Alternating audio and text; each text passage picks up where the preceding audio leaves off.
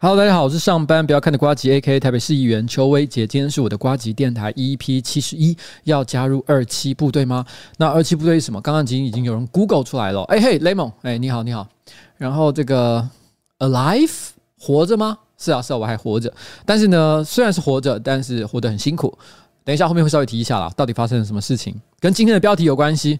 因为应该第一段我等下就会讲了。稍等一下，稍等一下，我们先啊，慢慢的。慢慢的，这个这个暖场一下。嗯，我想想看，我要先从一些什么事情开始讲起哦。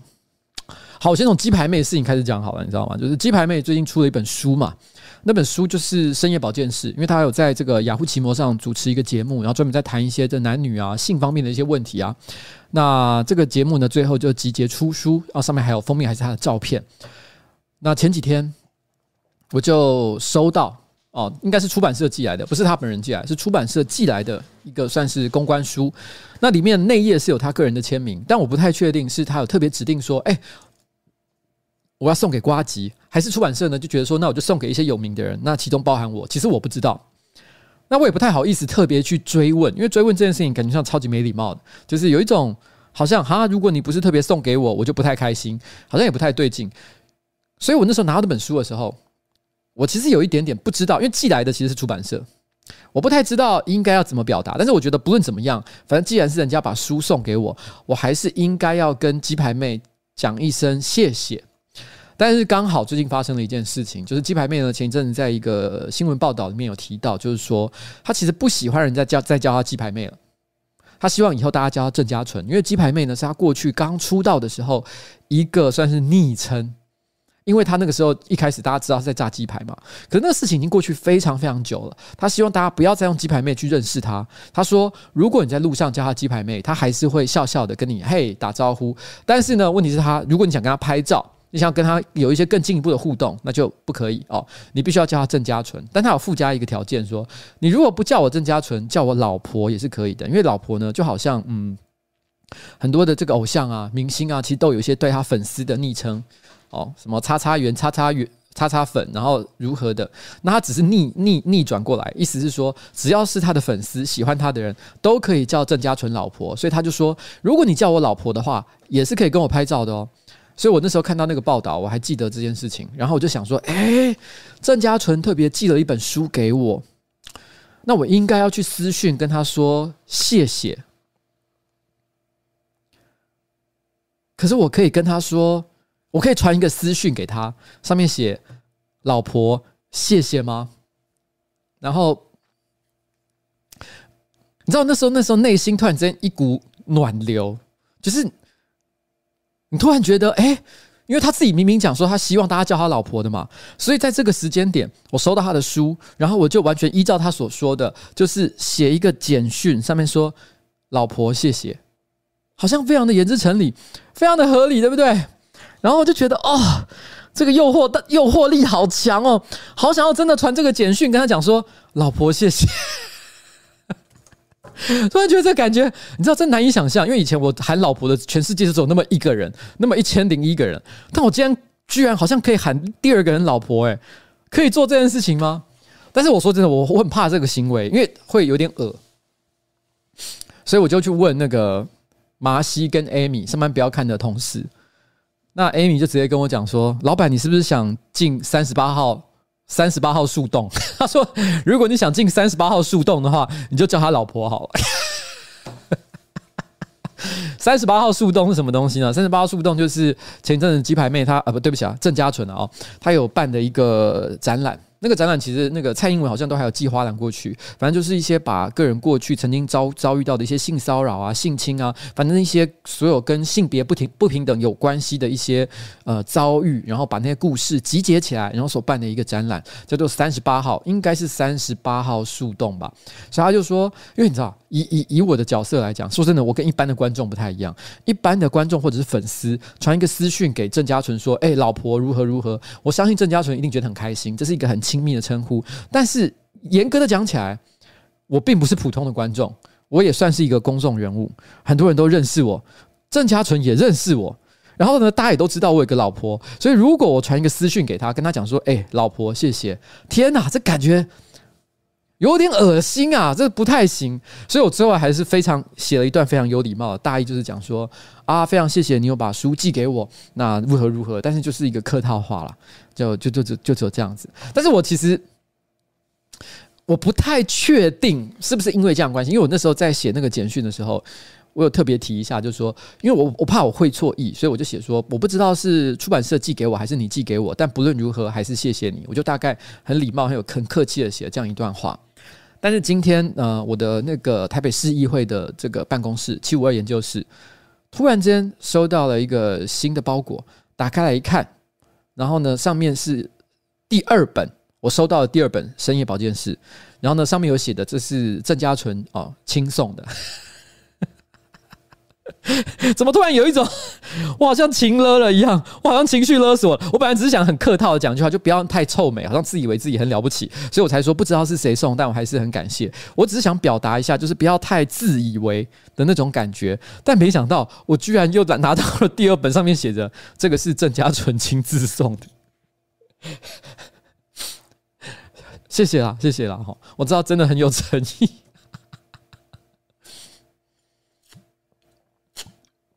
感谢郑家纯，好，然后嗯、我想想看，我还要讲些什么事情呢？啊，好，我讲那个那个前一阵子哦，那个我不我不要讲谁了哦，因为这个是人家私密的事情。但是因为在这个网红的世界里面，大家常常彼此互通声息嘛，都有订阅彼此的 Facebook 账号啊，或者是 IG 账号啊，所以都知道现在大家在干嘛，可能看限动之类的。那前阵我就看到有一个女网红，然后呢，她就揪了一一团就是唱 KTV 的活动，大家在那边唱歌。然后我正好看到，哎，我们办公室的女生也有去哦，麻西啊，然后关关啊，然后那个那个 Amy 啊，都有到现场。然后我心想说，哎呦。他们有趣啊，可是看那个照片一字排开，全部都是女孩子，所以我心想说，那我也没什么好嫉妒的，因为这就是女孩子的拖嘛。你一个男生硬要挤进去，虽然因为他们完全没邀请我啦，所以我，但是我看了一下那个成员，全部都是女生，我心想说，那也还好，这应该跟我没有任何关系。可是那个线动刚发出来没多久，我就看到，就好死不死，我就刚好看到小欧，他也发了一篇 Facebook 动态，上面写说。刚刚莫名其妙加入了一个只有女生的，都是女生的这种 KTV 团 KTV 唱歌团。我一看到就是那那那两个相那个前后相隔大概只有十五分钟而已，我当下看了勃然大怒，因为我心想说：天哪！如果这是一个女生的活动，我没有加入，理所当然嘛。啊，小欧也能去的，我居然没有被邀请，这成何体统？我当场就。非常的气扑扑，然后我就说：“这这真的不可以！”我第二天，我一看到小欧，我直接就抓起来扁说：“你你为什么可以去？凭什么？你可以跟我解释吗？”我后来才知道说啊，原来是两拖不同的活动啊，女生归女生，但是小欧归小欧，但是小欧呢，真的也去了另外一个都是只有女生的，不知道为什么的唱歌拖，所以呢，他的那个 限动只是完全就是个巧合。但你知道，我真的当下真真的有一种被剥夺感，心心里觉得说，怎么会？虽然我自己也很忙，老婆可能也不一定会准我去，但是总是要问我一下吧。然后哦啊，原来原来跟我没关系啊。然后 好，OK，这也是上个礼拜所发生的一件小事。然后呢，我最这几天呢也有收到一个私讯，我觉得私讯蛮有趣的。我上个礼拜在直播的最后，其实分享了一个小故事。那个小故事可能有些人误解，误解以为，因为我那时候边 边哭边讲，可能有些人以为我讲的故事的情绪是很很难过的，但是不是。我难过是因为我前面讲的事情。其实我在讲那个故事的时候，讲那个咖啡厅，最后结尾讲了一个咖啡厅的故事，其实是我觉得很好笑，因为我那个故事大概是这样讲的，我说。呃，在去高雄的那两天，然后早上我都会去一家咖啡厅买咖啡。然后呢，我在第二天的早上遇到一对老夫妇，那老夫妇说要跟我拍照，但之后我才知道说，原来那个老夫妇的老公就那个先生，然后呢，他其实有传讯息给他的这个小孩，然后跟他讲说，可他说他好像看到了什么瓜吉，然后想要扁他什么之类的，但是结果后来没有来扁我，只有来跟我拍照。我只是想表达，就是说，其实这是台湾人的很有趣的一个状况啊，就是嘴巴上讲都很凶，可是事实上落实到日常生活现实状态的时候，其实大家都蛮友善，也蛮有礼貌的。我只是要表达这个概念，没有任何生气的意思。但是没想到那个小朋友，那个年轻人，他又传了一个讯息给我。诶，他说什么？哦，那是上上礼拜，对对对，那是上上礼拜。对，他又传了一个讯息给我。他说后来他发现其实是误会。他说他其实他他说了，他说他的确有跟我拍照，然后呢，拍照传给他的小孩看。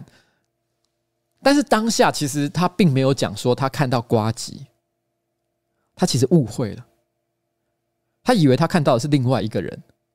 你知道他看到他以为他看到谁吗？后来他跟他小孩讲这件事情的时候。他说他以为他看到谢孟恭，就是骨癌。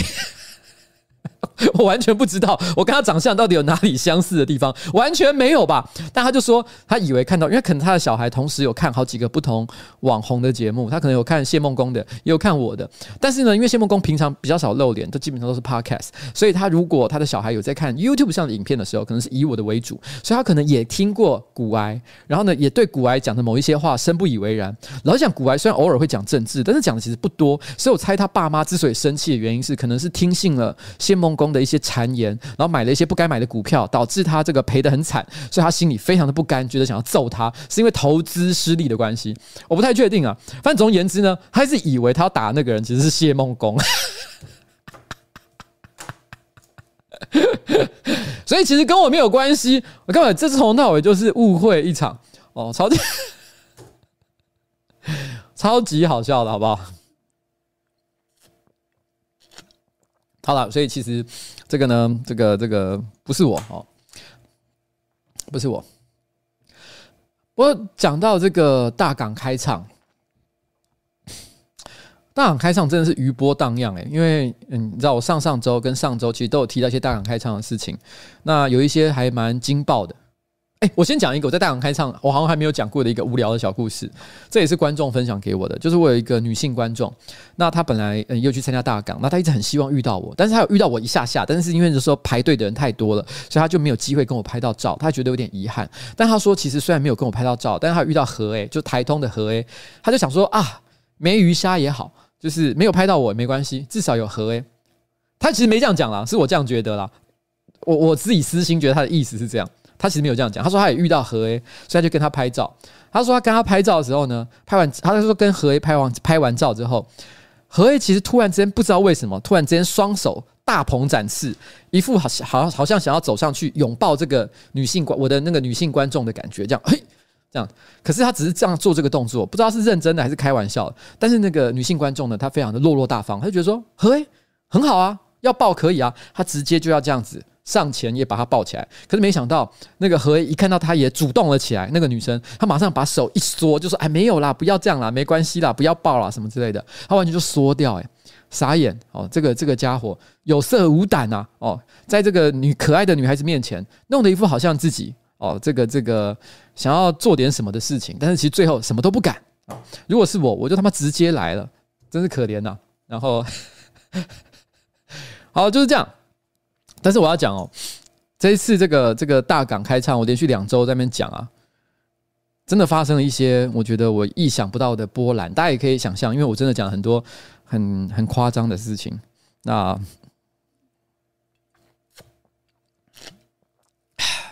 我到底讲了什么呢？举例来讲，好，我有讲到说，呃呃呃，其实我有真的很讨厌的乐团。可是我都没有讲，因为我讲完了这件事情之后，那个大港开唱主办方的一个工作人员，算是蛮核心的，他就在他的 Facebook 上发了一篇文章，说真想知道瓜吉最讨厌的乐团是谁。哦，他也特别发了一个公开的文章问这个问题，当然我不可能回答他了，因为这个事情会是永远都是我个人的小秘密哦。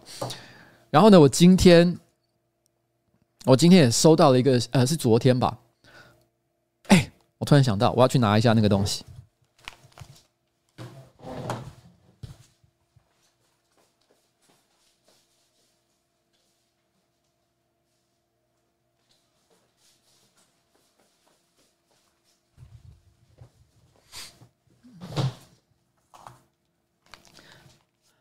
好 ok 那个我今天收到一个礼物它里面包含了贴纸然后 t 恤还有一顶帽子，还有两张演唱会的门票。是来自哪里呢？是来自齐青，呃，齐青唱片吧。奇怪的奇，然后清楚的清，然后它里面他就写了，他写了一封两页的，就是以稿纸来说，就信纸来讲，就整整两页，非常多字的一封信。然后上面写说：“你好，我们这里是齐青唱片。那那个我们就是有发行 LINION 哦，这个乐团这个专辑的这家唱片公司。那你在你的这个直播上有提到说，你觉得呢？听 Linian 好像会给别人一种好像呃不懂。”然后呢，很肤浅的感觉。那他说，所以我们呃最近正好 LINION 呢也即将要办演唱会，所以我们诚挚的邀请您到现场来听 LINION 的表演，相信一定可以让你对他们的音乐改观。等一下，等一下，等一下，奇星唱片，我要要跟你讲一件事情。我在那个直播如果有完整听里面的对话的话，其实我是有讲的，你知道吗？我说我很喜欢他们，我觉得他们的歌很好听。可是因为那个歌实在是太好听了，而且我觉得是那种大家听了都会喜欢的音乐，所以我才会产生一种。哎、如果我跟别人讲说，我觉得很喜欢 LINION，会不会人家笑说，哎、你这个人哦，品味不够特别啊？然后就是，哎、哦，对不起，哦，呃呃，是一个歌手啦，对不起，是一个歌手，我讲错了，黎农，黎农，黎农，对对对对。然后，然后我觉得很丢脸啊，完蛋，我整个都脸红了。然后呢，他们就寄来了 T 恤，寄来了 T 恤，还有一点。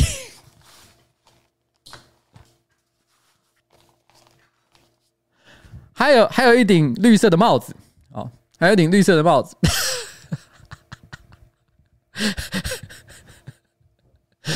我我我谢谢，我真的很感谢，我一定会去听他的演唱会的，我求求你。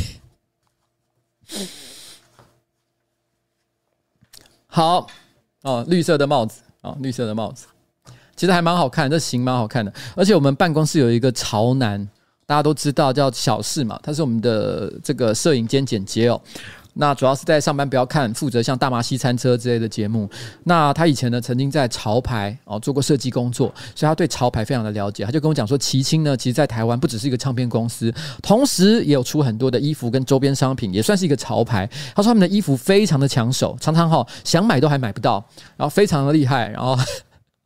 然后所以他就说：“哎、他送你这东西很屌哎、很屌。”然后我他送我的那个 T 恤是台湾怪兽，我觉得其实蛮好看的，但我今天正好没有穿来，有点是谢谢啦哈，谢谢谢谢那个这个 Lenny Lenny，我老我老婆什么绿帽是吧？我收到了，这什么意思？反正他们送了我一顶绿色的帽子。好，好了好了，我会去听了，我会听，我会去听。好，但我要讲一件事，好。我要讲一件事，但这不是这一系列大港风波当中最严重的一个问题。最严重的问题是什么呢？最严重的一个爆炸性的风波发生在前天，我收到了一个简讯。大家还记得吗？在上个礼拜，如果你没有看我的直播的话，就知道我跟晨晨在那边讲说，那个、那个、那个，呃，林长佐。跟大象体操合作乌牛栏大护法的时候，唱歌的现场完全就是一个大车祸哦，可能喝太多了，讲的有点直接，然后就讲说他表演的不好。然后，呃，那个，呃呃呃，等一下，等一下，我要看一下。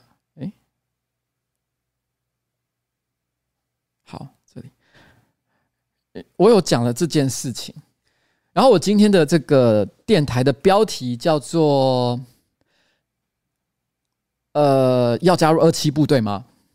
二七部队是什么呢？二七部队呢是在二八事件当中一些台湾学生所组成的一个这个这个军队，然后呢，他们在二二八时期所打的最后一场战役，就是跟国民党的军队所打的最后一场战役。就叫乌牛栏之役，所以乌牛栏大护法呢，其实就是在讲二七部队的故事哦，大概是这样。然后我收到了一个音乐季，叫做《浪人季》的邀请，在今年的七月，跟大象体操一起演出乌牛栏大护法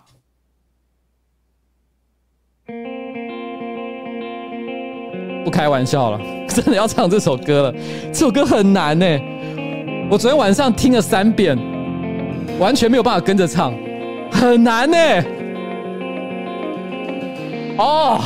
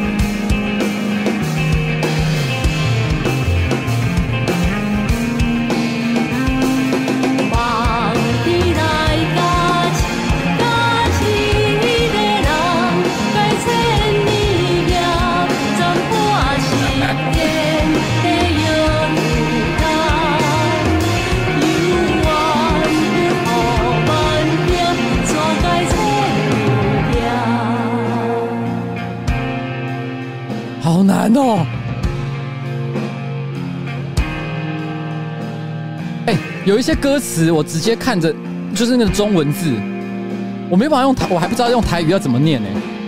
就是只看歌词的时候就，就哎，知道怎么念。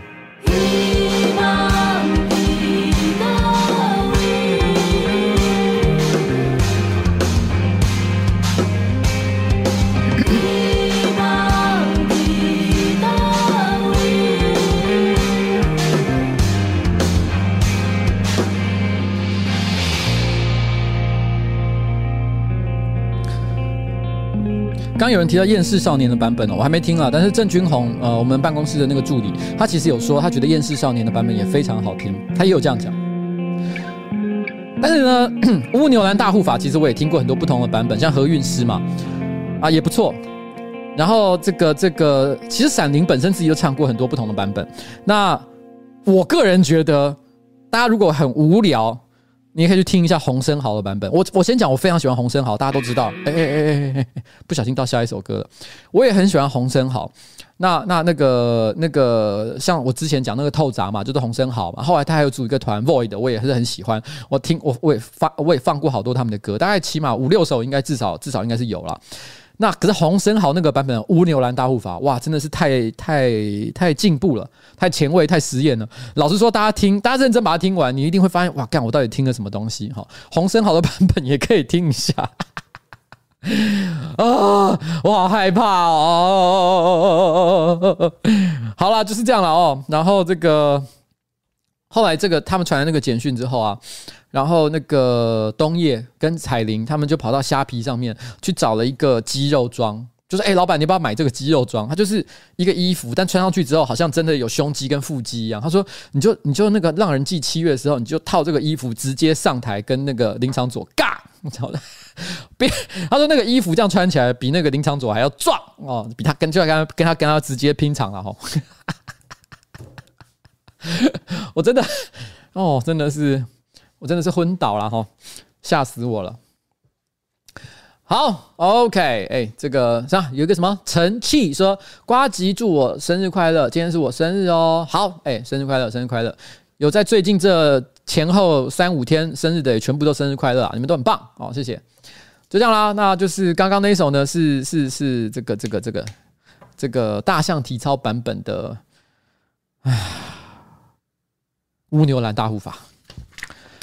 可怕，可怕哦，好啦，这个是跟大家讲一下，接下来我可能会干这件事情，七月的时候。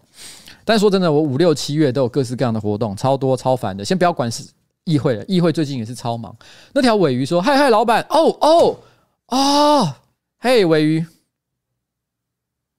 嗯嗯，好，那个什么，我要讲什么呢？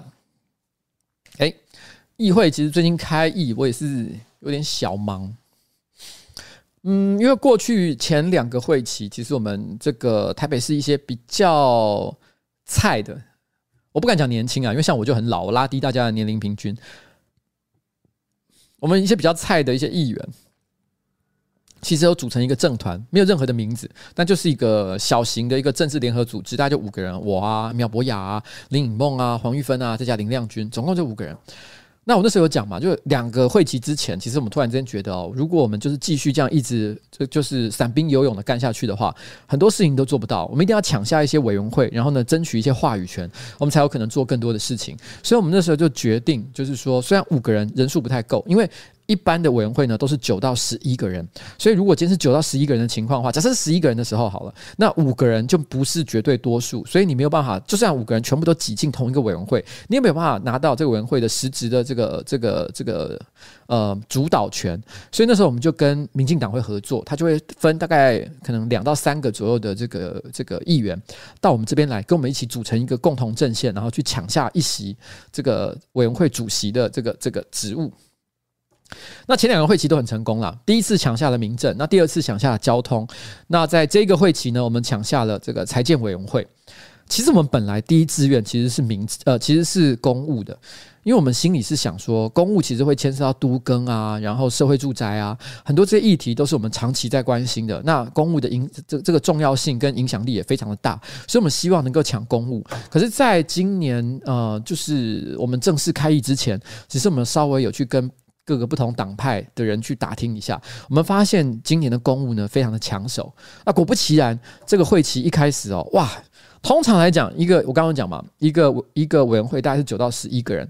那有的时候呢是同额竞选，就大家都是主动投说啊，我就是要参加某一个委员会，刚好就是九个人或十一个人，所以每个人就是人人有奖啊。如果超过的时候就要抽签，那有时候比较多一点点，可能十四十五个人就会有三四个人是没有中签的。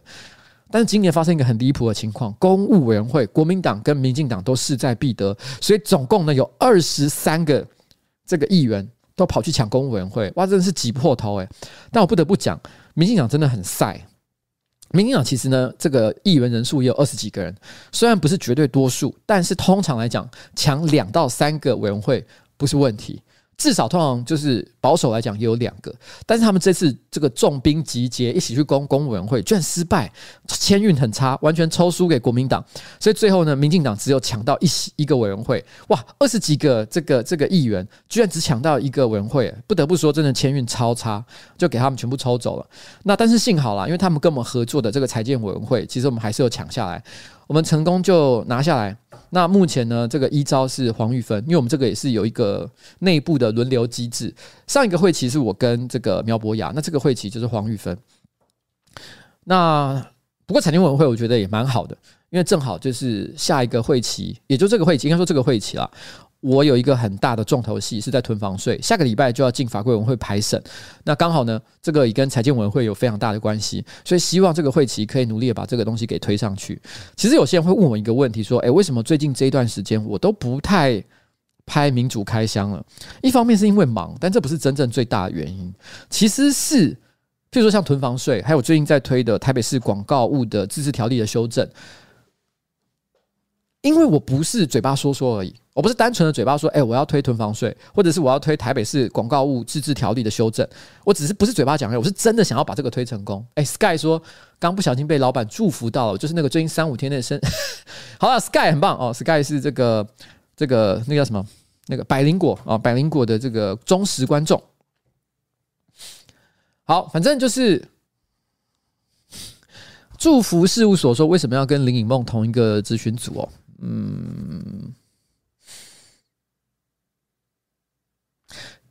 因为他就是我们的伙伴嘛。老实讲啊，以我的个性跟做事的方式，一个人也没什么不好。那苗博雅是我的伙伴，林颖梦、黄玉芬、林向君也都是。那今年正好林颖梦呢，其实有邀请我，希望我可以跟他同一组，然后一起合作。那我觉得站在就是同志的立场，不论什么原因了哦，就是我觉得我都应该要要要表达正面的态度哦，就这样。那就是就是，而且我们很多议题的立场也常常是站在相同的阵线，所以我觉得这件事情本身并没有什么不对的地方啦。大概就这样，我也很难再说太多，就这样啦。好，OK，然后呢，这个哎，我要讲什么？哦，对，所以我们下个会期，所以这个会期啊，就是会去攻防囤房税的议题。好了，囤房税这个议题呢，其实我说真的，我也不敢讲未来会有什么样的发展，因为困难重重啦。哦。哎，可是我啊，我要讲为什么我其实最近都比较少拍民主开箱，因为很坦白讲，如果我要拍民主开箱，我就要揭露一些我现在知道的不太好听的事情给大家知道。可是因为我现在很想要把一些法案真正的给推过去，我不可不得不庸俗的希望大家觉得我是友善，就是我没有要找大家的麻烦。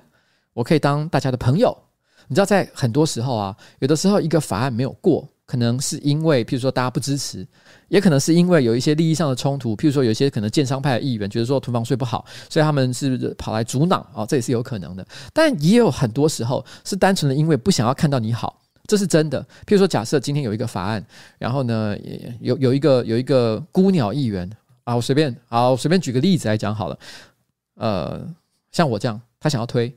那其实呢，国国民党或民进党，他们也觉得推这个法案蛮好的，但是他不想把功劳让到我身上，因为他不希望我下一次选举选的那么轻松嘛。因为如果我到时候下一次选举的时候，我都跟别人讲说，哎，吞房税都是我这个人推过去的，那我就可以一直嘴。说啊，我是最棒的，那其他人都最烂哦，他们都没做这件事情，他们也不希望这样。所以，如果他们也觉得他们也支持这个提案的话，他们可能就会提自己的囤房税法案，而不会去支持我的。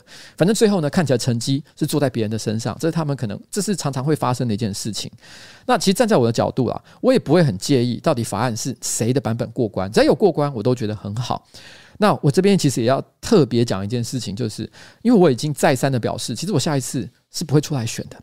那从种种的各种迹象来看，我相信呢，现在以前可能两年前国民党、民进党还有很多人不相信我下次不会出来选，但是最近呢，种种的表现，我相信大家都已经了然于心。其实我真的不会再出来选了，所以我希望大家就是能够，呃，成功也不一定要在我，我也没有要觉得自己的法案一定要过。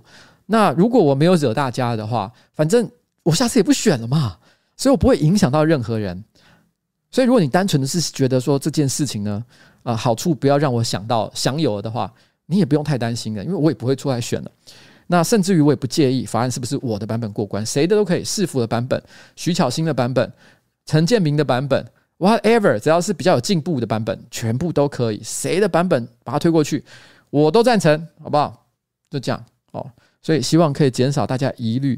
那，嗯，我最近为什么会其实就比较觉得，哎呀，民主开箱有点实在是拍不太下去，就是因为。最近这段时间呢，稍微有一点想跟大家与人为善了，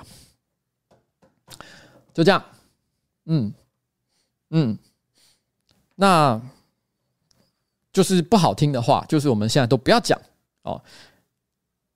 那、啊、如果说大家都好好的，那以后我也不一定会说哦不好听的话，就这样，就这样，这是我希望能够表达的一个善意啦。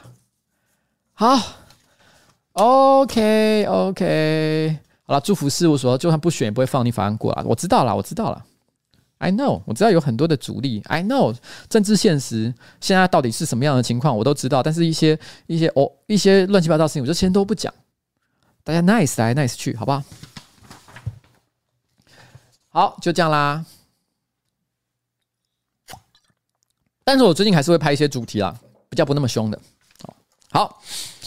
哎，我这边先回应几个，就是好呱呱、赞呱呱、霹雳赞呱呱的这个好呱呱、棒呱呱跟霹雳赞呱呱的一些这个留言哦，我大概念几个。呃，有一个叫做早就脱单的女生哦，她说这里是一个树洞吧？其实我有一个男朋友，她就说她其实有男朋友哦，但是呢，过去她都从来没有跟别人讲。那因为他职业跟身份的关系呢，所以只有一点点的人知道我们在一起。那无论是家人或多好的朋友都不能知道，至少目前是这样。偶尔会大声的想跟全世界宣誓，但我不可以，我不可以自私。他非常的疼爱我，谢谢他把我当成小苹果的捧在手心。三周年要到了，希望他的身体健康，继续爱我。那也谢谢瓜吉的直播。曾经有人不屑的跟我说，瓜吉就是一个老屁孩啊。对，瓜吉就是老屁孩。但是我就是喜欢听他的直播，也喜欢每个时期的上班不要看，所以成为好瓜瓜。松山邱先生、威杰，你超棒的，我们都看到了。我要报告老师。好了。那我就跟早就脱单的女生啊讲说，谢谢你啊，这么这么的支持我们。那虽然你隐藏了一个秘密，可是你心里也知道，其实他对你没有任何不好的地方，他对你非常的好。所以我希望你们可以一直幸福下去，也希望有一天呢，啊，他终于那个不能够公开于世的这个理由可以消失，那你们两个就可以真正正大光明的在台北市的街头一起牵手牵手散步，好不好？这个是早就脱单的女生。然后呢，这边则是呃，快拿到金瓜瓜的好瓜瓜。他说：“哎，瓜姐你好，我想问你一个困扰我很久的问题。首先，我是一个男生，但是我在家尿尿的时候呢，通常都是坐在马桶上尿。”但是好像很多男生都习惯站着尿尿，因为常去朋友家或是朋友来我家，不免都会有人去上厕所。那其实听声音就可以知道那个人是站着还是坐着，所以我其实常常很担心朋友会觉得我很奇怪，都是坐着尿尿，因为声音真的不不不一样哦。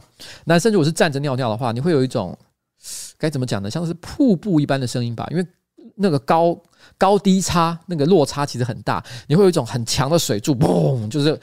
滴滴滴滴滴滴到那个水面的感觉，但是如果如果你是坐着尿尿的时候，因为呃按照男生的器官结构的状况，它不会是直接喷到那个马桶里面的小水池，而是先喷到瓷砖壁，然后再流下来，所以那个声音呢，淅沥淅沥淅沥的，像小溪一样，所以感觉会不太一样。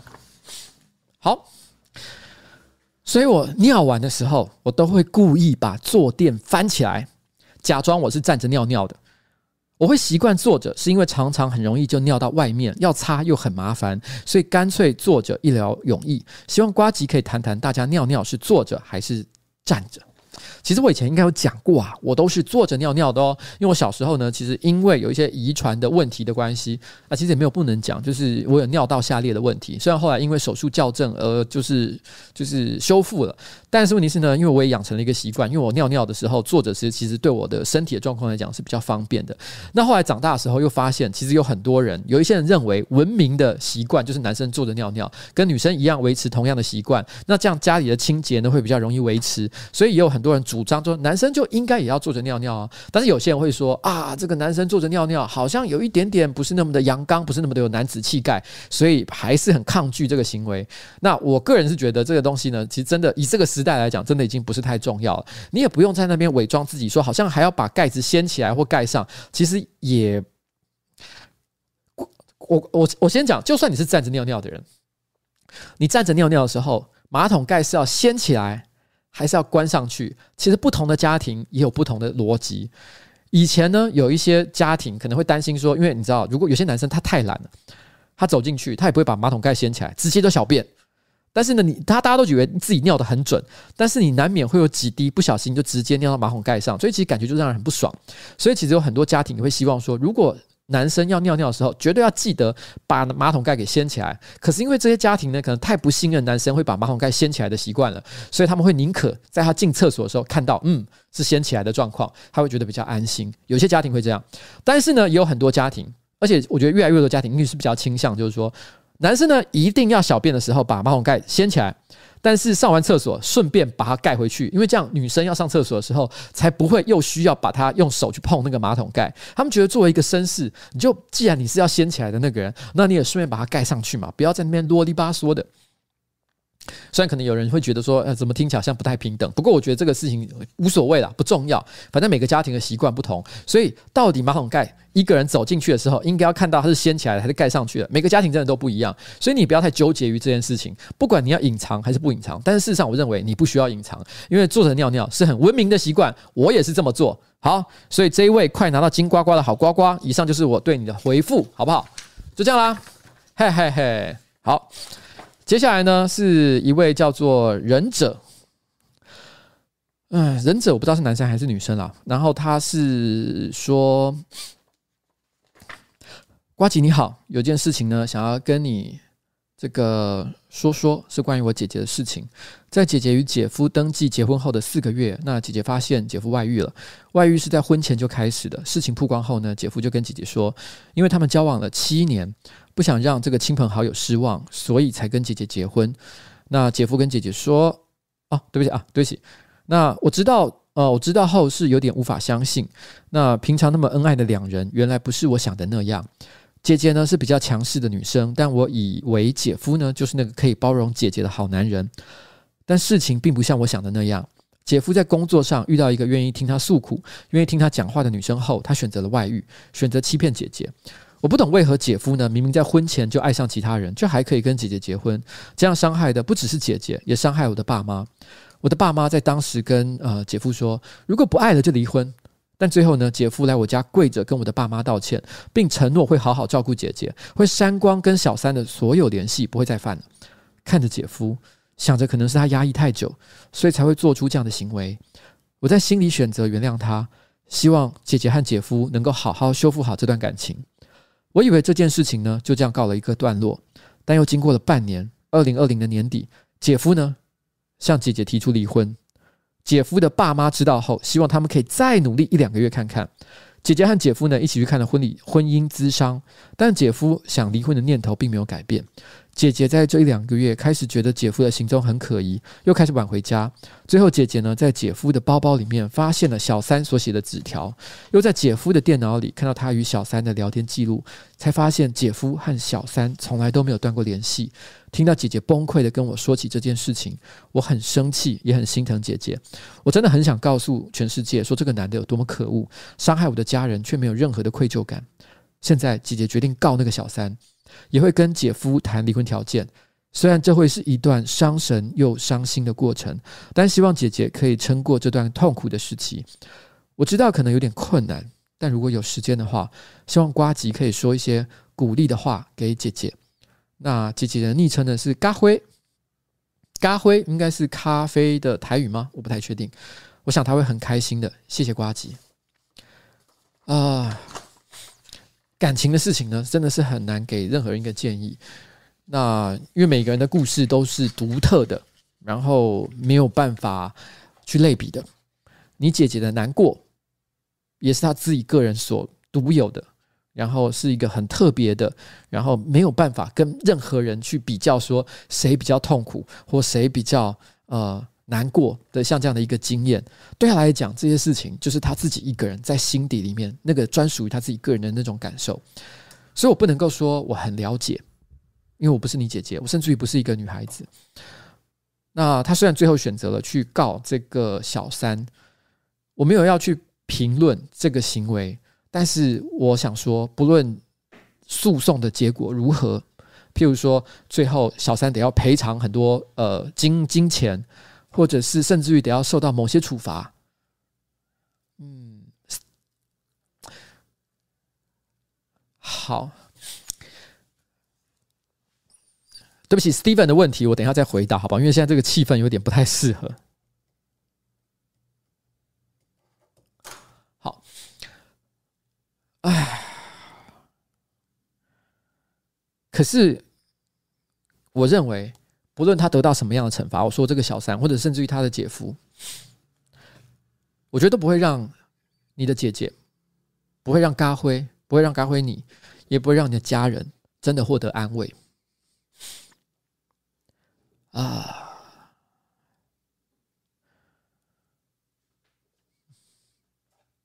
我只能希望透过时间，你能够慢慢的看清楚这段关系。难以挽回跟遗憾的地方，然后向前走，然后重新找到让自己快乐的方法。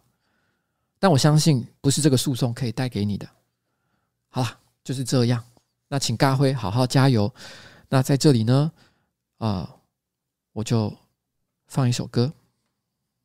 Baby, I don't feel so good. Six words you never understood. I'll never let you go. Five words you never say.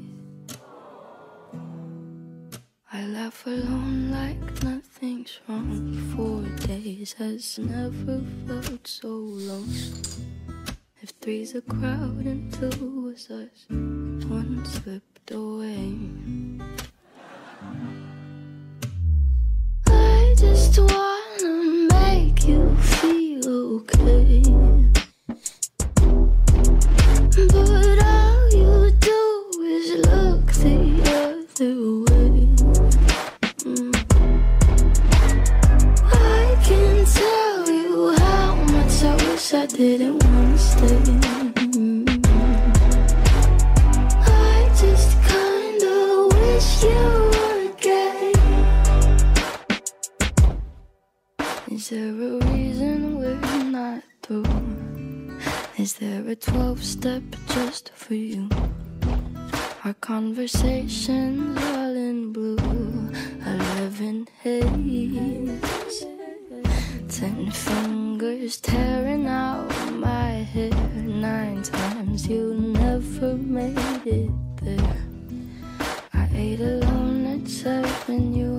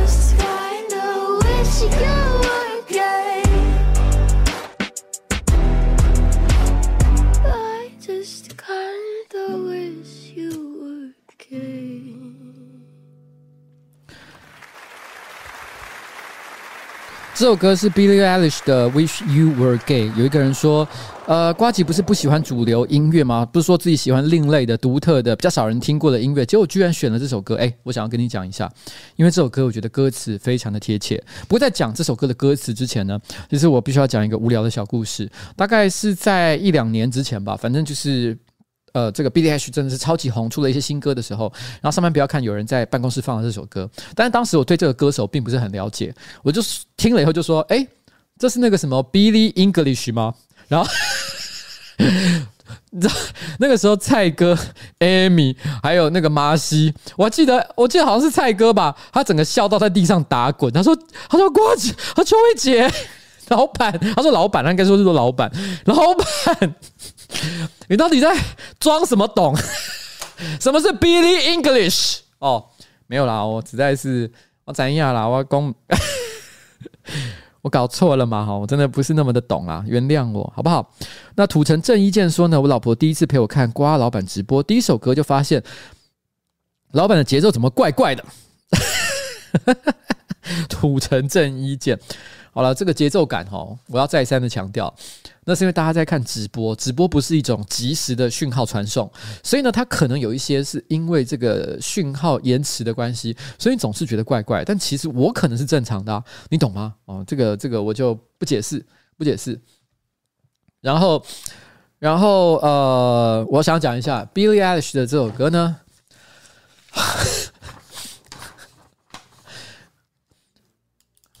然后呃，他的歌词是这样说的：“I just wanna make you feel okay, but all you do is look the other way。”我只是想要让你呢心情过得，我想只是想让你好过一点，但你总是你所做的一切就是你知道，看向看到往其他的方向看，寻求其他的解方，look the other way。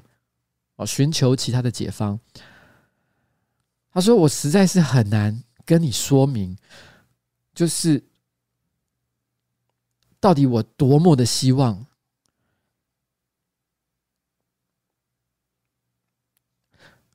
啊，多么的希望，就是我多么不希望在这个关系可以、可以、可以、可以停留在原地。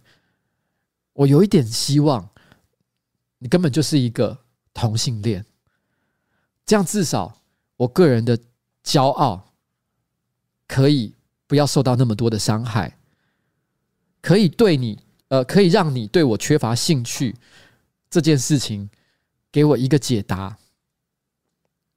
你不要说我不是你所喜欢的类型，你只要跟我讲我不是你所喜欢的那种性别，这样就好了。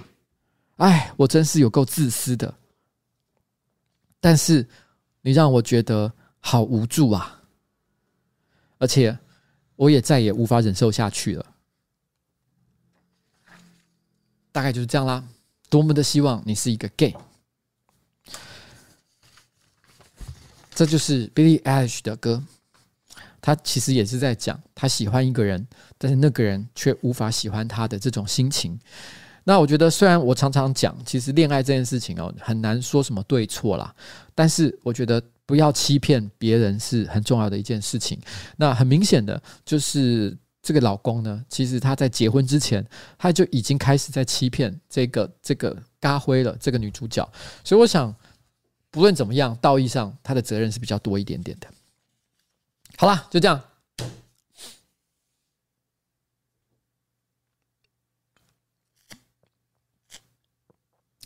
哇，有个叫 Joyce 的说喜欢过 gay 的人哭哭。其实我发现这件事情其实蛮有趣的，因为我问过不同的女生，每个人的答案都不太一样。就是说，如果有一天你发现你老公外遇了的话，你觉得你发现他跟一个女生外遇，你会觉得比较伤心，还是发现他跟一个同志、跟一个男、跟他的同性、跟他跟一个男生在一起？你会觉得比较难过。每个人对这件事情的答案不太一样。如果我没记错的话，像麻西就说，她觉得如果是看到她的男朋友跟另外一个男的在一起，他就觉得比较没那么伤心，因为他发现哦哦哦，原来他之所以外遇，是因为他可能有其他不同的性倾向，他可能这个时候终于找到自己，所以我反而应该要给予他祝福。我记得他是这么说的。但是也有人反过来觉得说，哈，那这不就表示他从一开始就在欺骗我吗？真的是太可恶了。OK，伯纳说：“瓜吉你好，这礼拜天我生日，希望你能祝我生日快乐。现在上班的我更有动力前进。好啦，伯纳生日快乐哦！就是这样，每个人的想法不太一样了哦。这这件事情我觉得真的是蛮有趣的。好啦，那今天呢，其实这个这个礼拜哦，正好我有公布一个在五月的时候会参与的一个演出。这个演出虽然不是我主办的，是卡米蒂主办的。”而且这个这个活动呢，严格说起来，它是贺龙嗯呃做这个主角哦，就是这个 All Star 不羁夜，它会在五月的时候这个举行。然后除了五月就是有这个不吉夜之外，这个不吉夜一公布售票没多久，另外一个活动也跟着公布，就是这个萨泰尔的炎上。那不吉夜呢，其实一直以来都是算卡米蒂每年都会举办至少一次的一个很传统性的演出，但是因为它的走向是比较极端的，所以通常来讲它也比较偏小众。不羁夜的意思，因为最早我记得以前那个那个萨泰不是萨泰说错，卡米蒂的不羁夜通常都是在半夜。不是半夜啦，可能十点之后才会演出，因为它的内容就是希望非常的成人。以前我们在讲笑话的时候，虽然有些人也会讲一些老二啊、鸡鸡啊、做爱啊之类各式各样的成人主题，可是大家有时候多少会有点顾忌，怕有些人会听了以后觉得心里不舒服。那有的时候呢，因为因为现在毕竟这个现场喜剧越来越受欢迎，所以有时候也会有家长带小孩来听。所以这个这个使得演出者多少内心会有点顾忌，我是不是要顾及一般消费者他们内心的那一那一把道德的尺，然后不要讲的太过头。那不羁业的存在，就是说如果今天啊、这个表演我们一开始就设定了一个就是毫无尺度的这样的规则，那所以来的观众呢也必须要有心理准备。今天所讲的东西可能超黄、超暴力，甚至超地狱，都不要有任何的介意，因为今天的表演就是注定要冒犯观众的。所以这是不羁夜的一个一个算他的特质。所以早期的时候，他都在十点之后才会开演。那这几年呢，因为因为这个观众人变多了，所以开始场次变多，连礼拜六、礼拜天的下午也都开始表演。那因为我真的很忙嘛，平常假日的时候都还要陪老婆，所以我其实那时候就跟他讲说，哎，我觉得不羁夜五月这个演出我可能是不能参加，但是呢，但是那个时候 social 就觉得说，哎呀，真的很希望我来啦，觉得难得我最近真的很热热热衷于就是去唱去讲 open mic，他觉得说你应该可以讲一些不错的内容啊，你就应该要来表演，他一直在那边鼓吹，然后然后我本来都还有点抗拒，可是后来他就跟我说，不然这样好了，你就礼拜六礼拜天的下午。各演两各演两场，加起来四场。然后呢，我给你多少的演出费？因为他给的那个演出费呢，其实我觉得还不错。一看，因为总共演四场啦，就是所以加加起来的那个费用其实还不错。我一看到那个钱，我马上就说：“哦，好。”就觉得有一种哎、好像应该要去一下。其实是基于钱的关系。但是呢，哦，不羁夜这个隔天，萨泰尔立刻马上就延上了这个表演。哎、我必须要讲。这个演上啊，这个这个这个演出活动，其实事前我多少有收到一些消息，大概知道它会是一个什么样的情况。不过看到哦，他最后呃所放出来的影片啊，卡斯跟他预备要做的事情，还是觉得非常的震撼。你会有一种哇，萨泰尔这一次搞演上真的是做的感觉很值得期待啊！而且很厉害的事情是十分钟。你知道最高？我记得炎上的最高的售票售呃票价是四千八百块钱。你要知道，我刚刚讲不羁夜在红楼演出一场才两百五十人的这个小表演，门票才售多售才卖多少？才卖八百块钱而已，你知道他卖多少吗？最贵的票价四千八百块，而且这四千八百块 VIP 席就是最贵宾席的那个那个票呢。我记得他有一个规则是，所有的人来参加来看这个表演，一定要穿正装，女生要穿礼服，男生要穿西装。如果没有的话，就算你付了四千八的这个门票，对不起，还是要把你请出去。所以是一个非常高规格的演出，可是他十分钟之内还是卖完。你看到他们像这样做了一个像这样的一个活动，你不禁还是会有一种感觉说，哎呀，真的是蛮屌的。你会有一种感受，就是说，哇，萨泰尔不愧是就是耕耘台湾现场喜剧界的这个第一品牌。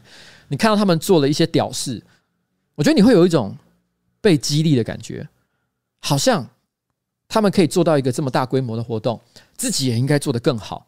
你会觉得有一个有一个有一个。我不能够说是要往他那个方向走，那其实有点不太一样。但至少你知道有一个人做到这一个高度，所以你就觉得自己也要更加的加油，那种感觉其实是觉得蛮兴奋的啦。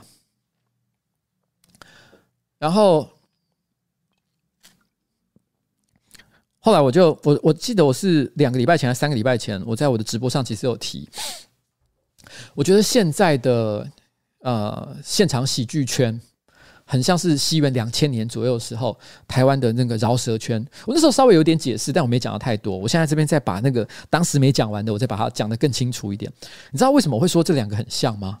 因为两千年左右的那时候的嘻哈饶舌圈还没有被台湾的主流所接受，所以那时候呢，很多饶舌歌手像瘦子啊什么的，其实还没有真的赚到很多钱。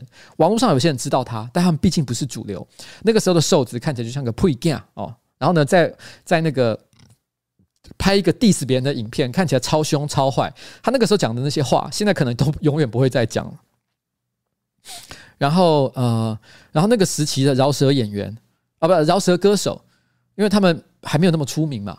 所以他们表演的场地可能都在一些奇怪的地方，像什么天桥底下，然后搞一个 diss 的活动，然后互相 battle 啊，可是都不是在一些就是什么 TICC 啊、小巨蛋啊那些超级大的场地，没有，他们都在一些比较奇怪的地方表演。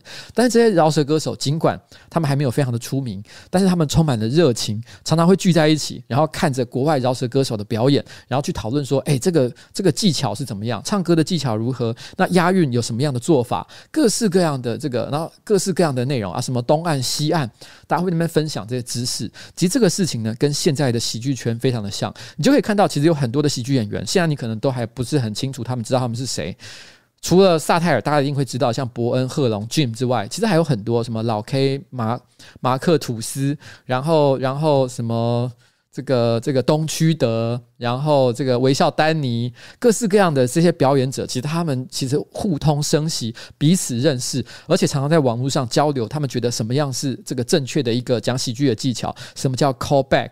然后怎么做 set up？怎么讲 punch？怎么设定自己笑话的前提？大家会讨论这些技术上的细节，你会觉得其实还蛮嗨的。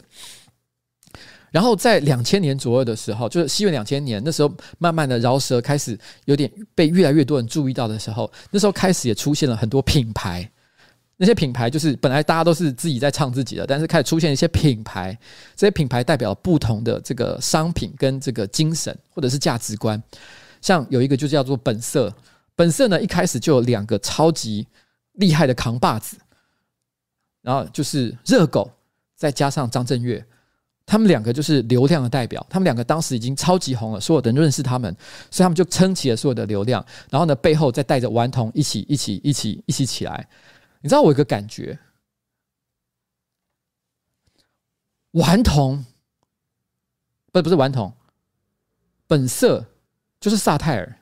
如果用现在的角度来看的话，他们两边其实很像，他就是有一个流量的核心，就是伯恩。伯恩呢，拉着后面的这个小朋友，然后往上，而且有非常高的流量。你知道，在台湾那时候我们常讲嘛，就是就是饶舌可能有几个比较大的品牌，像是这个本色，然后颜色，然后再加上这个人人有功练，然后这几个比较大的品牌。那谁有去过小巨蛋？就是本色，本色还去了超过两次以上。但是颜色好像我记得他们都没有去过小巨蛋，他们都在最多可能到 TICC，小一点的话可能在 Legacy 或一些更小的场地。譬如说像师弟，最近我去看那个春燕的表演，大概现场只能容纳一百五到两百人而已吧，极限了。他们可能都做一些比较相对来讲比较小的一些表演。然后那时候就讲说，哎，我觉得萨泰尔就跟这个这个本色很像，他有一个超级流量明星，然后带着下面的小朋友。然后那个谁，卡米蒂，卡米蒂就是我现在常去讲 open mic 的地方，那我也是卡米蒂的股东，很像人人有功练。就是为什么说他像人人有功殿呢？人人有功殿就是有短基嘛，短基还成立一个饶舌学校，教很多的学生。那短基很受饶舌圈的尊敬，大家都奉他为就是不管是技术也好，还是是他所教出来的这个教育出来的无数的这个优秀的这个晚辈。哦，大家都觉得他是有一个很很值得、很崇高的地位。可是事实上，人人有宫殿，除了大支之外，几乎没有培育出任何一个超级明星。就除了他自己之外，那本他们有一个本来还蛮厉害的，就是熊仔。但是熊仔其实他为了要有得到更高的发展，他其实也跑去 Sony 了，现在还不在人人有宫殿里面。这个就是谁？这个就是卡米蒂啊！人人有宫殿就是卡米蒂，你知道吗？就是萨泰尔，就是本色。人有宫殿就是卡米蒂，没有培育出任何明星。如果有人会红的话，就会去别的地方。然后，然后我那时候，我那个时候我就有个感觉。所以，如果以这个角度来讲的话，现在现场喜剧大概就缺一个颜色了。我觉得颜色，我觉得我自己对他的观察就是，他可能不是培育出去小巨蛋表演的人。但是，一些真的很喜欢嘻哈或饶舌文化的，有些人可能会因为自己喜欢颜色这个品牌而感觉到特别的自豪。比如说，他觉得蛋堡很酷，然后，然后喜欢蛋堡，就是跟喜欢这个这个顽童，会感觉好像自己有一点点品味上的差异。主观上啊，主观上可能会有这这样的感觉。喜欢国蛋的人可能就更自豪了，因为大部分人都听不太懂，所以能听得懂国蛋，觉得他很赞的人，都会更觉得说：“我跟你讲，你们就是不懂。”那种感觉，我觉得现在台湾就是没有像颜色，以喜剧圈来讲，就是没有像颜色这样的角色。但是我们已经看到了本色这样的一个品牌，也看到了人人有功练。然后我那时候就跟那个上班不要看的那个那个，我们最近有找一个这个也是呃喜剧圈的人来做写手，就是杰克嘛。我就跟他讲，我跟你讲哦，如果今天那个人人有功练是卡米蒂，然后萨泰尔是本色的话，那那个那个。呃，热狗的代表是谁？当然就是那个伯恩嘛。那顽童呢？顽童是谁？顽童就是贺龙，然后跟 Jim 这些人，叫做他带起来的这些人。那如果今天要再把角色细分的话，那 Jim 显然，其实 Jim 严格讲起来，他不算是这个这个萨泰尔的，他其实并没有签给萨泰尔，只是他们的合作关系比较深，相较于跟卡米蒂的关系来讲，所以你可以算是广义萨泰尔的一员。然后 Jim 他就是瘦子。就是长得又帅，然后呢，饶舌的技巧也很好，也有创作的才华，全能型的一个表演者，就是就是 Jim。然后呢，大渊哦是长得没有那么帅，可是也很有才华，他就是贺珑。然后，然后还不知道到底在干嘛，有点像打酱油的小春，那他就是老 K。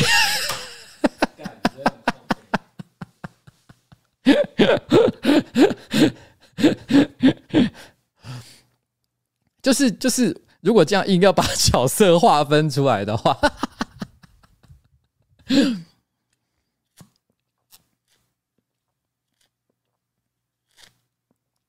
好了，我只是突然之间讲到这件事情，我觉得还蛮好笑的。然后。哦，对，还有乔瑟夫，我忘记了啊，反正不重要了，不是每一个角色都有一个萝卜一个坑嘛。然后，好了好了，老 K 也是很棒啊，他很有才华了，但只是说，相较于就是 Jim 跟这个贺龙已经出现的情况来讲，他就真的比较像小春的现况。好，OK OK OK，好了，但是我必须要说，其实看到他们哦，有做出这么好的成绩哦。还是会觉得给他们要给他们一个就是很大的尊敬，觉得他们真的很棒。那这个这个世界应该说台湾有他们的存在，所以呢，让我们知道，就是说，其实如果不管是在做新媒体也好，还是说你在做喜剧这种表演类型也好，你到底知你知道自己哦还可以做到多高的层次？你会开始你知道他他们已经定义了，就是我们可以做到这个地方，所以你就知道这个这个这这座山还有这个山顶是可以爬上去的，你可以。你你可能爬不上去，或者是你可以爬超过它，但至少他已经先把了一个路标先给画出来，所以我觉得其实挺好的，我觉得蛮棒，在这里是给他们一个很很大的敬佩了。那不积夜的部分，它是一个比较小型的演出，在五月跟他们有点小冲到，不过必须要说有点有点有点这个谢谢大家了，就是这个我的票也售完也卖完了啦，所以我自己是也不太担心，就谢谢大家有愿意也愿意支持来看不羁夜的表演。那虽然不是我主办的哦，但是但是还是很谢谢大家，大家愿意捧场。但是呢，不激烈的部分，就是我的票虽然卖完了，但是我没有表演的那几场呢，其实还没有卖完，就是他们票还是有的。我希望大家可以去看看啦，因为再怎么说，这场表演呢，除了我之外，其实有谁？有贺龙，有 Jim。有东区德，我跟你讲，东区德真的很赞，很有趣，讲下流梗，他真的超屌的。壮壮，我觉得是台湾喜剧圈呢，讲本来讲，讲脚本来讲，也许不是写最好的，但表演能力绝对是第一流哦。壮壮也在，那我不在的这个。我不在的这个地方呢，就是会有另外一个表演者叫欧爷。那欧爷如果不是有在关注现场喜剧的人，可能会就比较不知道这个名字。但如果你平常有在看现场喜剧表演，我相信你都能理解，他应该是台湾最专业的表演者之一。那讲这种低级荤梗，他也是非常的厉害。所以大家是，虽然我知道大家可能现在在看这直播的人，其实如果会去买票的话，可能会是因为我的关系，但是因为现在我的票已经卖完了。所以，如果你愿意的话，只是单纯的想看看哦，台湾目前的现场喜剧表现到什么地方，而且对于这个荤荤荤荤腥笑话都不记得的话，就喜欢一些就荤梗，喜欢一些地狱梗的话，你还是可以去买剩下来的场次，好不好？剩下的场次还是可以看看啊，请大家可以去看一下 KKTix KKTIX 这个网站上面不羁夜 All Star 不羁夜的这个这个售票场次，好不好？就这样。那，啊，OK，然后什么正在自我感觉良好的老板三小啦，我没有啦，我没有自我感觉良好。我跟你讲，要表演这件事情，我永远是戒慎恐惧的，好不好？我也是非常的紧张，希望可以把这个事情做好。好了，不要那边说这些废话，真的是气死我。那但是上班不要看呢，其实最近我们其实也是。也是有在策划一些演出的，嗯。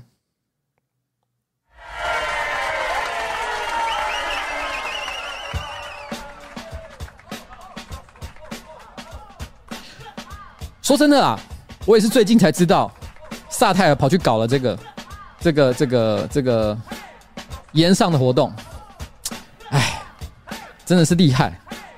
可是上班不要看呢，除了我自己五月去参演别人的演出之外。我们也搞了东西哦，在今年六月，今年六月的时候，我们租下了一个包下了一个一千人左右的场地，只演那么一千零一场。它是一个 one time 活动，非常实验性的东西，它叫做现场喜剧的综合格斗赛。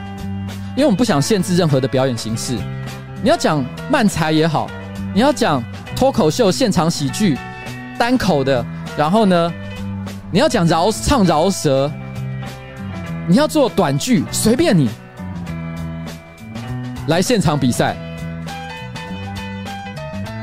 赢的人他会取得今年七月走中奖的。啊，没有走中奖的，走钟奖是七月啊。走中奖的开幕表演机会，因为以前呢，走钟奖的开幕表演都是我们自己家的人搞，蔡哥啊，然后或者是小欧啊。有些人可能会觉得他们凭什么？他们真的是台湾最好笑的人吗？未必吧。所以我们搞了一个比赛，这个比赛呢，我们就是希望觉得自己好笑的人就来比赛一下。我一定会参赛，我是必然的参赛者。目前已经确定第二组的参赛者是小欧和麻西，他们组成了一个漫才的团体。他们之前呢已经在二三做过一次这个 open mic 的表演，获得现场的满堂彩。如果有人看过的话，就知道绝对不是我在胡烂。虽然他们是第一次合作上台表演，可是那个表演呢，绝对是当天前两名的表演。我不敢讲第一名，是因为还有另外一组表现的也非常好。但是现场所有的人加起来，我敢讲，就只有这两组表现的最好。另外一组是漫才少爷，另外一组就是第一次合作表演的小欧和麻西，他们真的很赞，因为他们的那个本我已经事前听过了，我一听就说这可行啊，他们超厉害的。台通的李义成也已经确定要参战了，这是他人生有史以来第一次要参加现场喜剧的表演，以前他就是一个录音室的歌手，但是呢，这一次。他会直接站上舞台，在现场表演给大家看。到底当他呢在面对观众的时候，他还不能跟在 parkas 一样好笑？李依晨，那李依晨呢？他如果不行了的话，就一个人表演。但他目前正在拉张嘉伦一起上台，所以有可能是李依晨一个人，但也可能是台通两个人一起上台表演慢才，好不好？这个已经这一组也是确定的。然后呢，接下来还确定的表演者有黄大千。黄大千这次准备了一个我觉得非常搞纲的演出形式，我也不知道到底他想要干嘛。反正听起来，因为他目前所要求的一些这个、这个、这个硬体上的一些要求，其实蛮复杂的，感觉上他要做一些很酷炫的东西。黄大千，网红组呢，还有布莱克薛薛。和孙生都会上台表演。如果你有看过去年的走钟奖的话，孙生的这个现场表演真的非常的好笑。我觉得他是在台湾所有网红圈里面最有艺人魂的一个家伙，所以我也很期待他在现场的表演当中会出现什么样的奇招。但是只有网红不够吧？我们还是有专业喜剧圈的人来表演呢、所以马克吐斯会参战，他是萨泰尔的写手，同时也是我跟伯恩一致认为，全台湾我觉得除了。可能贺龙、伯恩自己之外，最值得期待的一个喜剧表演、喜剧演员，因为我们两个人都曾经同时表现过，都同时表达过，他是我们最想招募的员工。马克吐斯会参演，还有最近呢，这个在网络上因为大喜力而受到很多人注意的喜剧表演团体“面白大丈夫”也会参战。好，“面白大丈夫”也会来参战。然后呢，蔡哥目前考虑中，但是我一定会努力的说服他。我不敢讲他最后是不是一定会来，但是说真的，如果今天讲到在网红世界里面，其实讲讲这个讲这个搞笑梗的，你不讲到蔡哥的话，这实在太可惜了吧？那我们这一次的表现方式呢？呃，比赛方式没有评审，因为我觉得我看过一些喜剧比赛。像是这个什么，这个每年卡米丢办的这个喜剧新秀什么争霸战，或者是在二三就是萨泰尔自己办的一些喜剧比赛，常常都是由评审啊，可能三位现场，然后呢就是去评分，然后呢还会做一些讲评。我觉得那个那一种比赛方式节奏有一点点拖慢，就是好像大家都还要等一下这个这个评审想一想，然后给个分数，然后再给一些好像有点好笑的讲评。所以如果如果如果其实这个这个。评审也变成表演的一环的话，其实会让整个这个现场比赛的气氛变得有一点点好像被拖到，所以我们也觉得这个不是我们这一次想要搞的方法，所以我们这一次决定的做法呢，就是现场会由一千名的观众来投票决定，我们会用利用手机的方式，只要一个人表演完，你直接投 yes or no，你觉得他赞就是 yes，你觉得他表现很烂就直接 no，我们会由最终的票数来决定谁是当天的冠军。那当天的这个节目主持人是黄豪平，也是台湾非常优秀的一一个喜剧表演者。这就是我们这一次要举办的喜剧综合格斗赛。目前这一次呢，我们其实大部分的表演者其实都是由邀请而来。但是如果今天这一个传统能够做好的话，我希望它能够变得像是日本的 M1 一样，成为一个就是固定的每年都会举办的一个最重要的喜剧比赛。这是我们今年在六月的时候会举办的一个。然后呢，我们一个一个算是一个特别的活动啊。好。希望大家到时候要密切注意我们的售票时间，然后可以来参加我们的活动，就是这样啦。那我希望以后呢，未来也会有更多的喜剧演员来参加我们的这个综合格斗大会。嗯，那为什么不用评审呢？其实评审当然有时候有一些专业的观点啦。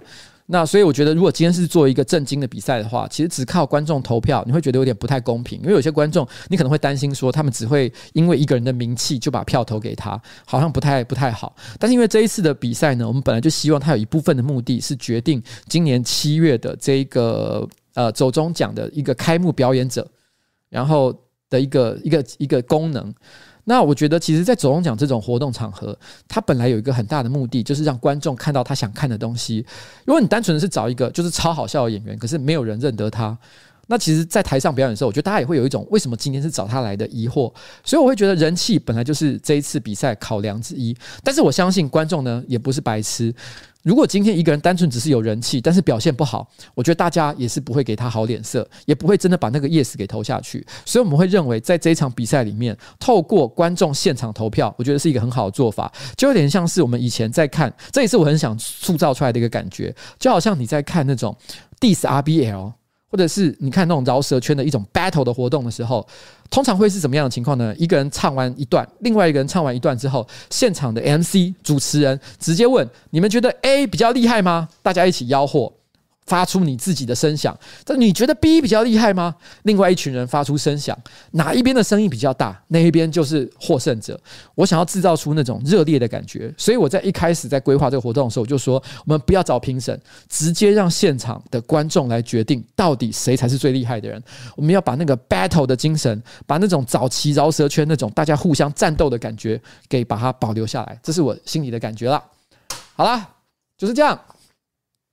对啊，所以有人说汤马士很累，没错，汤马士会超累的，因为因为这一次呢，这个活动，呃，六月我们要搞这个东西，然后七月还要搞总中奖，哇，真的是一连串啊，马不停蹄。好啦，就这样，嗯。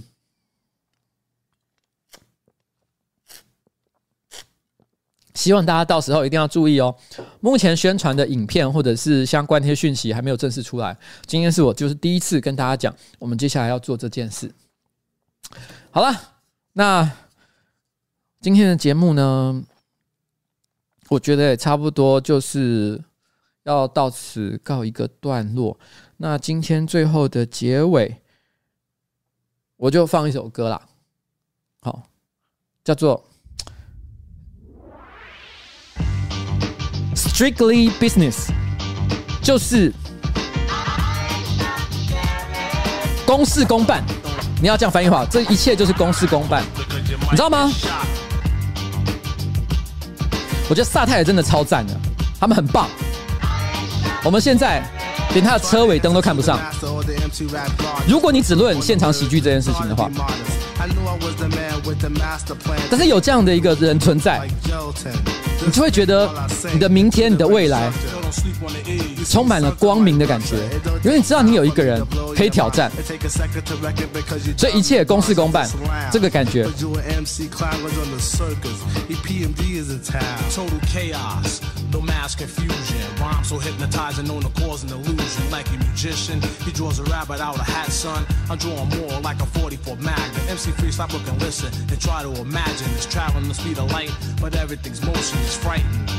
Plus the thought you alone, you now enter dimension called the twilight zone. You're terrified. Plus, you can't bear the thought, you and I one on one. In the land of the lost, you start to shiver. Then you scream, my friend, you wake up monthly because you're dreaming again. But next time I'm on the scene, do not try to distance, keep your mouth so sucker duck because I'm strictly business. Don't too close because you might get shot. You might get shot. This is the rap season where the East starts pleasing. Girls around the world, no need to be skeezing. When I roll, I stroll cool, always pack a two just in case. My brother acts a fool, I got the energy to put the girls in the frenzy, put in shock when I rock. Give enough, I'm not stingy. Make sure I don't bore when I'm on the dance floor. Get busy, boy. Like you never saw before, one flow, good to go. After the show, I pull your whole boy. You sniff blow. Hell no, have my whole life ahead of me. No time to be sniffing. My parents find out, then they start riffing. So I stay A-OK, cause I'm the E, the R-I-C-K. If look me in my face, then the eyes get weak. Pulse rate descends, heart rate increases like beam me up, Scotty.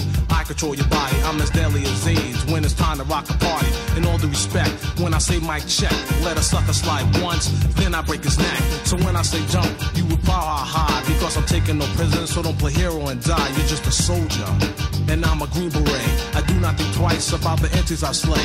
So if you want a battle, I highly recommend this bring your dog, mom and dad, because I'm strictly business. cause you might get shot. Trick the business. Don't get too close because you might get shot. Yo, yo, you still picking on that four-leaf clover, bringing the Sandman, sucker, because it's over. My name is Eric Sherman, and I'm back again. I see the heads still turning in my so-called friends. They smile on my face, behind my back they talk trash, mad and stuff because they don't have cash, like the E-double or the PMD. You drive the Corvette, I drive a Samurai Suzuki. I'm a locksmith with the key to fame. Never hide myself. Always stay the same, pray a lot because I'm hot like a horse I trot around the track and back. Fatigue? No, I'm not. I'm the mellow, the fellow, the one that like to say hello to a fly girl that is good to go. With the slow tempo and the orpy rhyme flow.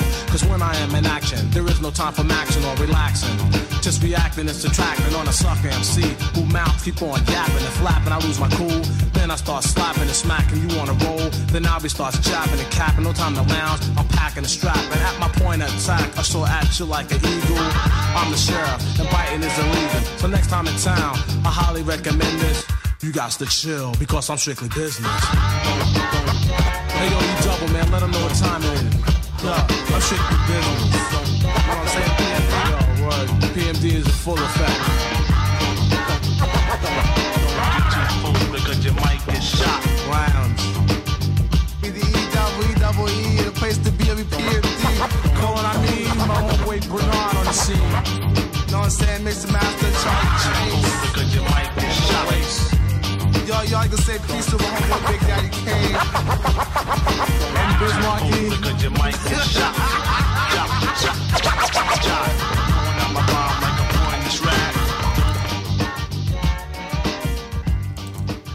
好哦，我先那个跟大家讲一下，就是说，其实反正就简单来讲，五月我会有不羁夜，六月的时候我们会有喜剧综合格斗大赛，然后呢，到七月的时候会有总中奖，然后同一时间呢，我还会唱乌牛兰大护法在浪人祭，所以我们，我们五六七月真的是活动满满。那当然还不包括我个人市议会的行程啊，哦，就是真的非常非常的多。那也希望大家如果真的有兴趣的话，都来一起参与我们的活动。那有人说一千张票会不会太少了？诶，我跟你讲，老实说啊，诶。你要看六月有什么活动？六月总共有三场演上，哎，而且每一场演上我都觉得干，你看人家十分钟就把票全部卖光，四千八的块都可以秒光卖光。我说什么他们太真的太强了，我自己都很担心一千块钱的票，大家 可能都会觉得呃不不是一千块的票，我还不知道票价，票价不是我没有还没有定，我不知道它票价是怎样。但我说的是一千张的票，我们真的卖得掉吗？我自己其实还蛮担心的啦。但是希望大家尽量来啦，好不好？那也不理不情绪勒索，反正呢，就是我们觉得这是一个好玩的活动，我们也会有很合理的价格。然后毕竟我们就是没有在北流这么厉害的一个场地嘛，所以就一千人而已。希望大家到时候可以来啦。然后到时候走钟奖呢，则是免费的一个活动。所以你要参加走钟奖，只有一个条件，就是你一定要上官网注册，留下你的真实资料。只要你有留真实资料，并且有参与我们的投票，你就可以来参加我们的走钟奖，我们就会就有机会。所以千万不要放弃你的权益，因为走钟奖我们是没有。我们总讲我们会办在 TICC，所以总共是可应该可以容纳两千到两千五百人吧。而且是完全免费的，所以请大家真的是不要忘记你的权益哦，赶快去注册，赶快去注册。然后同一时间呢，同一时间，呃，这边我也提醒一下，就是那个谁啊，小欧是不是？小欧哈，最近我们正在招募，不是招募啊，对不起，讲错了。小欧，我们最近正在搞他的校园巡回活动，目前已经有几所学校已经主动来接洽，而且已经确定要去了。诶，到底是哪些学校我也忘了，反正就是有些学校他已经会去了。有的地方呢是他自己一个人表演，但有的地方呢则是他跟麻西一起过去，两个人做双人的漫才表演。反正呢，如果你们学校正好。想要找人演讲也好啦，想要找人做喜剧表演也好啦，反正我们现在小欧大放送当中，绝对不会在价格上给你刁难，因为对我们来讲，这是什么？这是我们叫他去做一些 roll show 现场，让大家看一下到底小欧目前的进。进展，他的技巧啊，他的技术啊，他的表演能力啊，到底进步到什么地方？我们希望大家看一看啦，好不好？所以，我们他正好有一个校园巡回活动，只要你有兴趣的话，立刻来洽询上班不要看，我们就帮你安排小欧直接到你家，不是到你家啊，到你的学校去表演。所以，校园巡回活动呢，请大家一定要记得帮我们来注意一下啦，哈，好不好？然后，哎、我这边要讲一下，刚有一个观众其实有提到一件事情，就是什么呢？他说啊，瓜吉真的很有行动力啊！我自己都还在，好像还还还在原地踏步还是什么之类。他大概像讲讲了这句话。我想讲一件事情，就是说，其实我前天看到那个那个那个什么岩上岩上活动正式发布的时候，你知道那种那种心情，就是你会咬着自己的那个衣领，这样啊，他们做得真好，那种羡慕嫉妒恨的感觉，他们真做真的好，好棒哦！可恶，然后，然后你会有一点像这样的心情，然后你会，我以前曾经在某一个直播讲过，就是我常常会有一种心情，就觉得自己是 underdog。underdog 是什么意思呢？用英文直接翻过来，有点像落水狗的意思，就是说你会觉得自己好像是居于劣势的一个人。譬如说，你可能被大家看不起，或者是，嗯。穿着比较差，然后被大家瞧不起啊，或者是能力比较比较不好啊，然后呢，大家在班上就可能取笑你啊，这都是所谓的 underdog。underdog，它是一种状态，但也是一种心态。underdog 它是一种状态的时候，是表示大家觉得你就是没有能力的那个人，但你到底是不是真的没有能力？可能是他们个人主观的看法，但不见得是事实，所以它只是一个状态而已，而这个状态是可以被改变的。我其实蛮喜欢这种 underdog 的状态，因为它会让我觉得人生还有值得努力的目标。这个就有点像我去参加选举这件事情的时候，大家也都觉得我选不上，不知道我是从哪来的莫名其妙的家伙。所以那个时间点，我是台湾政治圈的 underdog，但是我选上了，所以我证明了那个状态只是暂时的，那个 underdog。那个落水狗的状态只是一时的，但是这是可以被改变的一件事情。但是 underdog 有的时候它也是一种心态。我不得不说，其实我常会观察到一件事，就是有些人他明明处在被别人看不起的状态，或者是他自己表现比较居于下风，然后呢，就是就是表现不好的时候，他们会开始觉得那些表现比较好的、超越他们的人。是坏人，因为他们比较坏，或者他们比较俗气，所以他们才赢了。我之所以输，我是一个 underdog，就是 under 就是在下面那个 under，然后 dog 就是狗，underdog。我之所以是 underdog，是因为我比较酷，我不流俗，我不跟大家一样，所以我才变成是一个一只落水狗。这个心情有的时候不见得是错的，这个想法。但是它会是一个不健康的想法，因为这个想法持续了太久，半年、一年、两年、三年这样下去，你会开始觉得这种觉得自己很酷，所以我才是 underdog 的想法非常的舒服。它就像是一个温泉池一样，外面都是那种你知道寒流，非常寒冷的那种天气，可是你泡在一个温水池里面。你全身裸体，赤身裸体，然后泡在那个温水池里面，你觉得很舒服。你只要一站起来，马上那个冷风刺骨，你就觉得很痛苦。你马上会蹲回去，蹲回去到那个温暖的池塘，那个温暖的那个那个温泉池，它它给你的感受就是，因为我是一个很酷的人，所以我才输给这些俗气的、恶心的、很坏透的大家。那个心情其实非常的不好。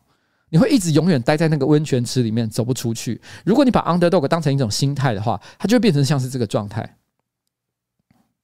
它会让你觉得这个这个状态很舒服，不知不觉你就四十岁、五十岁过去了。如果你真的觉得自己是一个很酷的人，这有点像是人类的基因，就是你要你你知道，人类在在繁衍后代，我们都是想要把自己的基因给保留到后后世去。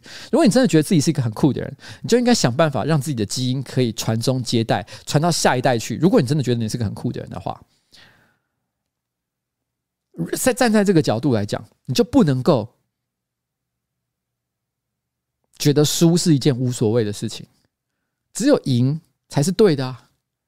赢不是代表说你要你要做什么坏事或打倒任何人，而是你要在那个寒风当中正正堂堂的从温泉池中站起来，去面对那个冷风的挑战，然后往前走。那个那个时候，也许你的状态你是赤身裸体的。看起来很丢脸，然后你每走任任何一步都觉得非常的辛苦，你是一个 underdog，但是你的心是没有输的，这件事情是最重要的。好了，这个就是我最后分享给大家的，就是这样。嗯，不要放弃，谢谢大家，拜拜。我只是想跟大家讲这件事情，就是赛尔的这一次的这个演上真的很棒，很值得尊敬。